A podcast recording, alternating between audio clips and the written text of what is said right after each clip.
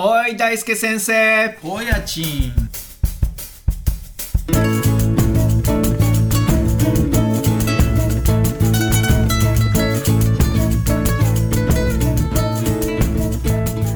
大輔先生の人生レシピ、えー、私アチンコとポタジア代表大島敦と小野木大輔です。よよろしくお願いします。ろしくお願いします。あの前回オキシトシンについて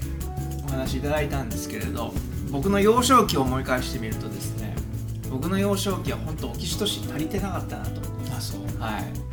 あのー父離れも結構早くさせられましたし、ちょっとなんとなく寂しいなって言ってお母さんに抱きつくと離れなさいっていう風に早く親離れさせられた。ね。まあ当時のね子供たちは普通だったと思うんですけれど、ね子育ての中で子供を自立させるっていうことがもうとっても大切なんだっていう考え方があったからね、でなんかその感じって思い返してみるとずっと思春期とか、えー青年期、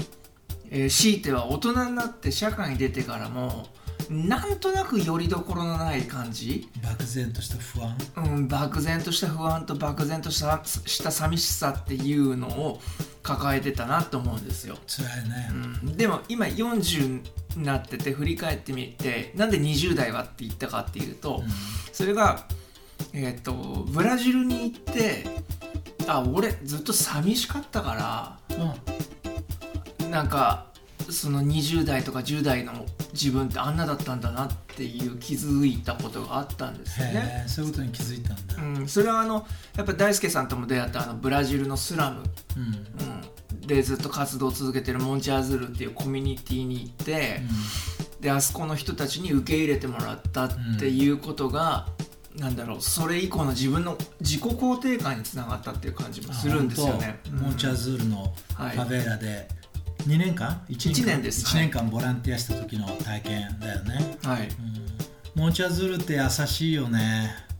なんかこう抱きしめられるような感じっていうかさ、うん。スラムなんだけどね、うん。ファベーラ。うん。ブラジルの言葉でファベーラ。ファベーラなんか危ないから近づくなよって散々人に言われるようなうん。ところだけどね、うん、あれってですか？あああいうのってオキシトシン的な社会？って間違いないですか？そうそう思うよ、モンチャズールってすごいオキシトシン的な場所だよね、そこに行くとなんか抱きしめられてるようなね。実際具体的にたくさんの人に抱きしめられるしね、そうですね。僕はねそれはあんま快適ではなかったですけど。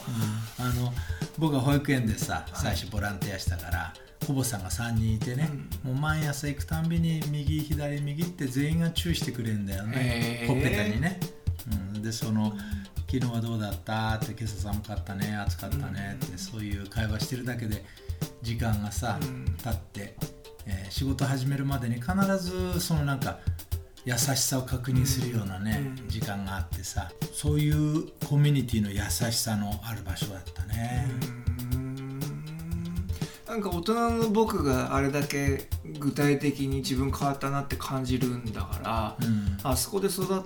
た人とかっていうのはもうちょっとなんか顕著に人生に大きな影響があったりするような気がしますよね。いやそれはだって実際見かけるでしょ、うんあのやっぱり貧困っていうのはすごい厳しいことだから、そのゆとりがなくてね。そうですね、ブラジルの中でも特に貧しい人たちが住むのがスラムそう。ですからね。もう最貧層の人たちが集まってきて、まあ、人生をやり直しするために田舎から都会に出てきた人たちがね、うん。自分たちで作っていくコミュニティなんだよね、うんそれはその田舎の貧困は厳しいからさ、うん。都会に出なきゃっていう気持ちは分かるんだけれど、でも都会はもう本当に世知辛いから、うん。労働力は必要としていても、その人たちのための住む環境、子供を育てる環境っていうのが全然整ってないところでね、戦いながら、えー自分の家を作りうん。守り、うん。なんとか子供を育ててる人たちだもんね、それは厳しいよそうだよな。だから人生のアドバンテージは非常に低いところにあったわけじゃないですか、あの人たちはね、でもその中で生まれ育った人たちでもあの世界に羽ばたいてってすごい活躍してたりする人がいるわけですよね。例えばなんか世界的なあの交響楽団のバイオリニストになったりみたいな、うん。人とかも。大きな会社の重役になってったりね、あるいはあの海外ドイツなんかでパン屋さんを開いてやってる人がいたりとかね、うん、モンチャズールで育った子どもたちの中には我々が見ても、うん、わすげえ成功したなって思う子たちが、あの確実に出てくるんだよね。もちろん全員が全員じゃないけどね。あれはなんかやっぱオキシトシンパワーっていうかその子供時代が豊かだからみたいなこととつながったりするもんなんですか？子供時代を改善するっていうことにはっきりした目標があるよね、その厳しいえー、貧困のサイクルの中で、えー、続いていることをそこのところで子どもの時にいい体験をさせる子どもの時に安心感のある場所を作る、うん、子どもを育ててる親を支援する、うん、そういうことでその悪いサイクルをプチンと断ち切ることができるんだよっていう証明だと思うんだよね。うん、あそうか。なんか僕すっごく話したいことがあって、うん、今の話で顕著にああいつのことだって思い出したやつがいるんですよね。彼はね J っていう、えー、当時僕会った時1 5 6歳ぐらいの男の子なんですけれど、うんうん、彼はもうスラムで生まれて育ってるんですよ。うん、で僕がブラジル着いてすぐにうっかり日本の携帯電話を取り出して時間を確認したことがあるんですね。でその電話っていうのはすごく有名なデザイナーが作ったいかにも日本のデジタル機器っていうものだったんですよ、うん、それを見た J は飛びついてきてそれを見せてくれっていうわけです、うん、でも彼の目って明らかにドラッグで瞳孔が開ききっていて、うん、中学生ですよ、もうそれ怖くて反射的に僕ちょっとダメだって拒絶しちゃったんです、そしたらそれからスラム通るたんびに彼は僕に中指を立ててくるようになったんですね、めちゃくちゃ怖いですよ、うん。なんですけれどしばらくして J がそのモンチアルズールの木工所で働き始めたんです、うん、うん、でそもそも彼の家庭環境ってすごく複雑で、うん、お母さんは4人兄弟でお母さんは同じ人なんだけれどお父さん全員違うみたいな家庭、うん、でお兄ちゃんはそのモンチアズール内でドラッグを売ってるドラッグディーラーだと。で J は当然のようにドラッグに汚染されていて、えーとその下の子たちももしかするとあのドラッグに染まってるかもしれないみたいな家庭の子だったんですね。すごく家庭環境悪かったと。中学生、ね、中学生。でその子がそのコミュニティ内で仕事を終えて重用されていって、うん、どんどんね顔つきが変わっていくんです、うん、うん、で最終的には1年経って僕がじゃあそろそろ帰りますよっていうことでボディーパーカッションのワークショップを、うん、えー、した時に、彼もその会場にいて、終わってそのモンチアズールの施設を出た時に彼がパーッと駆け寄ってきたんですね、うん、そそれまでにもその1年間通して少しずつこの人変わってきてるなっていう実感もあったんです、うん、そしてパッと僕と目が合った時の彼の目の色が全然違うんですよね、普通の中学生のキラッとした目で「あっちに今のやつ最高だったよ」って言って「もうあれだろ帰っちゃうんだよな」うん、また来ることあんのかって。1年前に僕に中指立てた子ですよ、うん、うん、だからその子がさそうやって人に受け入れられて、え誰か信頼できる人ができてっていうネットワークの中にさ、え育てられていったってことだよね、うん、でそのネットワークのメンバーの一人がアチンだったわけだもんね。そうなんですかね、うん、ですごくあの親がねきちんと子育てをできない、えー、親にゆとりがないっていうことがね、はい、親自身もその貧困のサイクルの中で、うん、えー、ろくな子供時代を体験してない、うん、子供の時殴られてばっかりいたような、体験の中で自分も子供を持って親になっていくっていうそういう人たちにとってねそういうところで育つ子供たちにとってあの全く違う子供時代を提供してあげようと、うんうん、誰か信頼できる人がいてでその人が安心感を与えてくれる、そういうコミュニティを作ろうっていうのはモンチャズールの、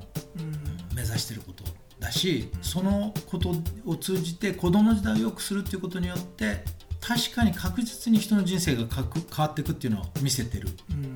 よね。うん、間違いないですね。でももちろんね子供時代からそういう受け入れてもらえる環境ハグしてもらえる環境で育っていければ理想的なんでしょうけれど、うん、やっぱり J とかはその子供時代多分ズタズタだったと思うんですよ。うん、うん、でも中学生になった時でも受け入れてもらえる環境を与えられると人生変わっていくし、まあ、はたまた30歳を僕はそのモンチアズールで迎えたんですけれど、うん、30歳まで自分の漠然とした寂しさの答えが分かんなかったわけですよね。でそこからやっぱりあ僕に足んなかったのはこういう居場所だったんだと。ね、うん、っていうキーワードが見つかって帰ってきて大輔さんと一緒にお仕事させてもらうようになった時に大輔さんからその正体はオキシトシンなんだと。ねまあ、オキシトシンっていう一つのねホルモンでさ人生が全て決まるわけじゃないけれど、うん、すごいシンボリックな言葉だよね、うん、そういうものがあるんだと自分の中に仕組みがあるんだよね、うん、オキシトシンに植えてたんだな、自分の中にオキシトシンをこう受容するね仕組みが足りなかったんだなっていうね、そういうことを実感することがもしかしたらいいきっかけになったのかもね。なりましたね。で帰ってきてからあっちんっていうのはそのなんていうの体験したことをさあの学生たちみんな巻き込んでさ、はい、ブラジル人コミュニティに行ってさ、はいえー、いいオキシトシンのコミュニティ作りを助けてたわけだからね。オキシトシンとそうですね。オキシトシンという言葉は理解してましたしその今まで得体の知れない寂しさの正体は居場所だったし、オキシトシン不足だったし、うん、うん、で分かった瞬間にお金じゃないですけれどお金とかパンみたいにね今度ね人に与えられるようにな与えられるようになっていくわけですよね。ね。うん、というふうに先週あのオキシトシンの話をしてもらった時にずらずらっと連想されていって、うん、今すいません。ここまでの尺僕喋りっぱなしだったと思うんですけど、うん、いやもちろんね、はい、あちんがさ子供の時に早くこう自立しろってことをねプレッシャーを受けて十分に親と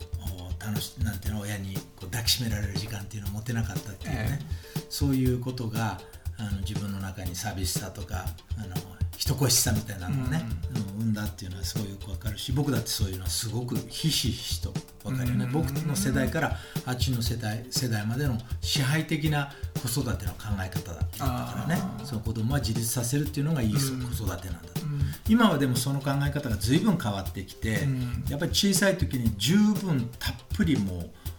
素晴らしい親子の関係を体験させてあげたからこそ子供は後々それから自由になることができる、うん。うん、寂しさをなく自分の中にしっかりとした安心感を持って生きていけるようになるんだっていうのが今の新しい考え方だよね。なるほどね。だから子供をなんていうか甘やかしすぎる甘やかすっていうのじゃないんだよね。子供を抱きしめる子供に安心感を与えるたっぷり大あの大切にしてあげるっていうことの大切さっていうのは今随分昔とは違う考え方に変わってきたと思うね。誰かが言ってたな甘やかすってことと甘えさせるは違うんだって。ああなるほど、うん、甘えさせてあげることは甘えさ甘やかしてばっかりじゃダメだけど、うん、甘えさせてあげることは大事だと、うん余計なお世話をさどんどん焼いてあげるっていう意味じゃないんだよね、うん、あれもこれもややっちゃうっていうことじゃなくてさ、うん、子供に安心感を与えて、もうそれこそフィジカルな、抱きしめるような安心感を与えてあげて、その安心感の範囲内で子供はどんどん自由に自分の世界を広げていくと、外に出てって大冒険してでも帰ってくるところがあるっていうそれが素敵な子供時代だよねっていう考え方だよね。確かにね。そのちゃんとした帰ってこれる場所で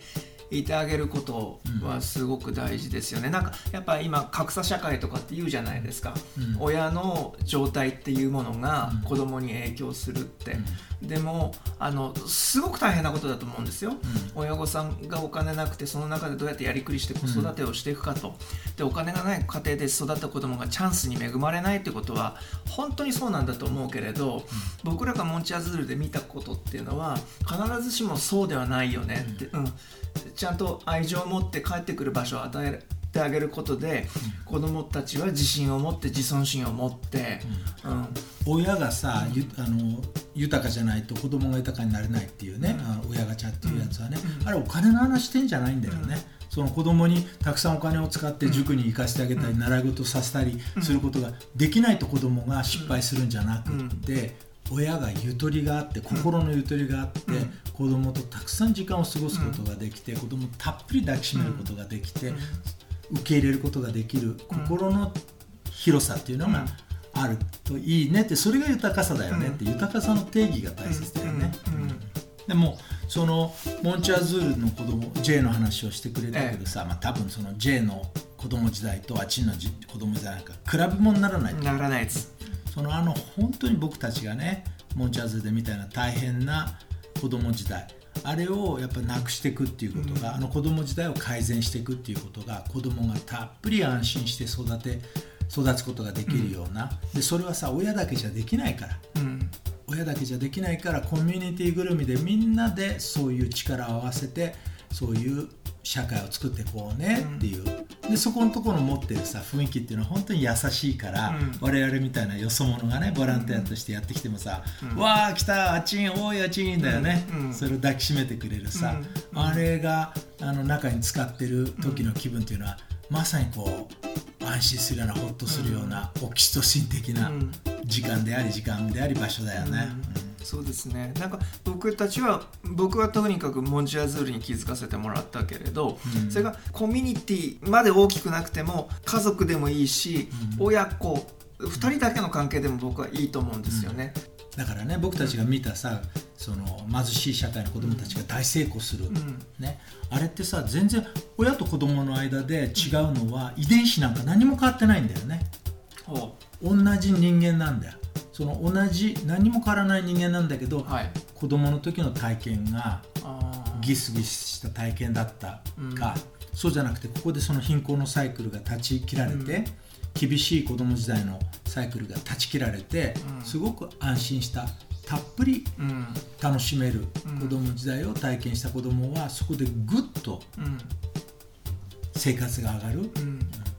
能力が高くなる、そして大きな会社に入っても成功するし、海外に行ってパン屋さん開いたりもできるし、ミュージックの才能があればそれが花開くっていうことが起きるんだよね、っていうのを見せられるよね。あのなんかね国際社会でもねそのずっとさ世界を良くするためにはやっぱり教育だよねって誰もが思うんだよね。で教育を良くするためにはまず学校を建てなきゃ、先生たちを育てなきゃ、子どもたちが、あお金を払わないでも学校に行けるようにしなきゃって、うん、そういうことに随分力を入れてきた、うん、だけどそれをいくらやってもなかなか良くならないんだよ、うん、なぜかというと学校がいくらできても子どもたちがそこに通うようになっても、それまでの子ども時代が乏しい貧しいと学校に来ても学校辞めちゃうだけなんだよね、